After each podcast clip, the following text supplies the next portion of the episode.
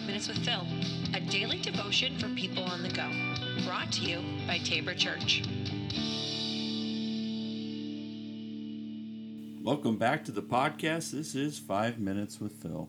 So today I have another very special guest with me here today, and it is my beautiful bride, Heather.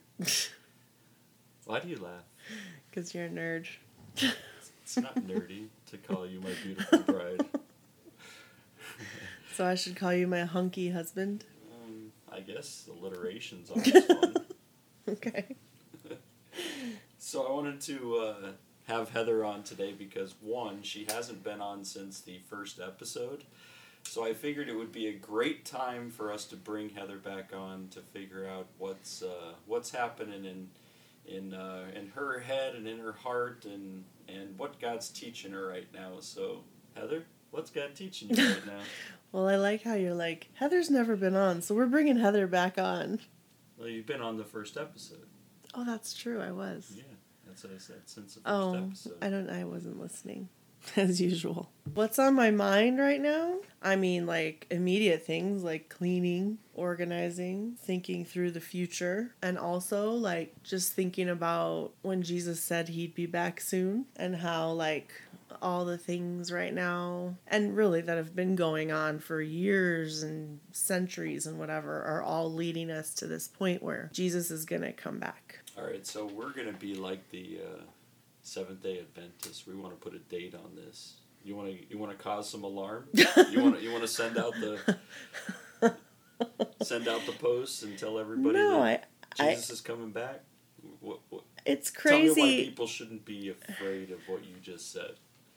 Okay, well, it's crazy to say that there's a certain date because we already know. He told us like no one knows. I'm saying why should why should people not be terrified?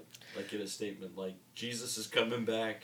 Hey everybody, Jesus is coming back. Well, like I think if you're a Christian, you're not terrified because that's like gonna be the happiest. You know, I think of oh, happy day. Like it's gonna be the happiest day ever when we can just be with Him and be worshiping Him constantly and be in such a loving, grace filled place. But I think if you're not Christian, it would probably be scary Why do you think it's on your mind now? Well, I think because it's like changed our normal, like our society's normal way of functioning and doing things. And so I think it's kind of brought to the forefront of my mind that like things aren't always going to be status quo. Like stuff is going to change. Things are going to be different as we approach the time when Jesus is coming. I mean, we know like there's going to be wars and there's going to be pestilence and disease and whatever and here we are wrapped up in this whole thing. So it just changed so much so fast. Not that there's like like i don't feel panicked. I think there probably is some panic among people but i think overall it's kind of just like okay what's next? So yesterday's podcast, we uh, talked about um, a constant, you know, something to go back to when all of that craziness is happening. Mm-hmm. What would you find as your constant? the bible. Like god is my constant. I mean that's why i don't that's why i'm not afraid. That's why i'm not shaken. Like i'm curious and i you know i'm like super into like conspiracies and like i love that kind of stuff investigative things that drive you guys crazy. I want to watch 2020 all the time and stuff. Like i i'm not worried. And some people may take it when i'm like you know constantly watching the news or whatever they may take it as like oh she's freaking out or she's worried. It's, i'm not. I just like it. It's just like people who like to sew. I like to watch the news. There's your hobby. there's my hobby watching the news or listening to the news. But you'd find your constant would be, you know, God. I mean, God would be a good constant. Uh, so what else are you holding on to in these times? my fam Is that a good thing? Mm-hmm. Good.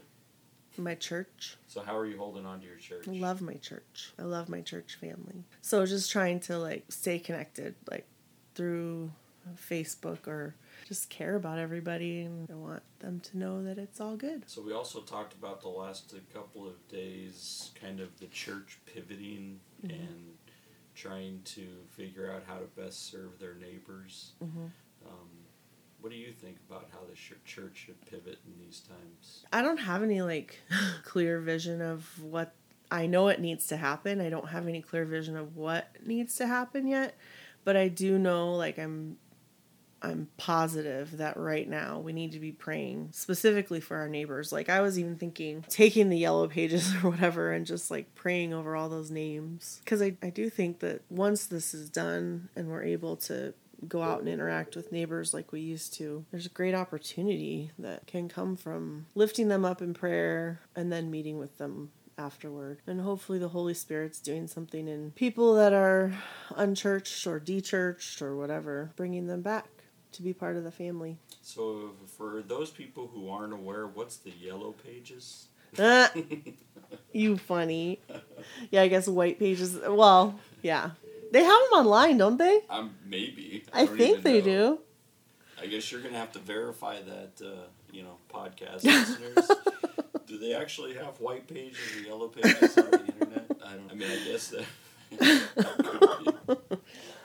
All right. What's uh, any last words you'd like to share for the audience so that they would know the hope that you have? Well, I always go back to my favorite, favorite, favorite verse, and it's John sixteen thirty three. Like, in this world we will have trouble, and we're having trouble right now, but take heart because He has overcome the world.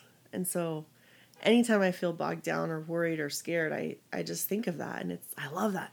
But take heart for I have overcome the world. I love that. And I just picture, you know, Jesus like descending upon the earth, oh, like all these like lights and like I just love it. Like, hey guys, you're okay cuz I'm here with you.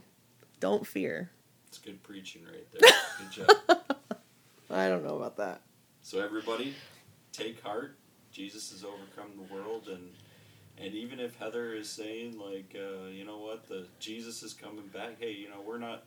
We know that this place isn't our home. That Jesus is our home, and that He's going to take bring everything back um, when He comes back, and it's it's going to be a good time.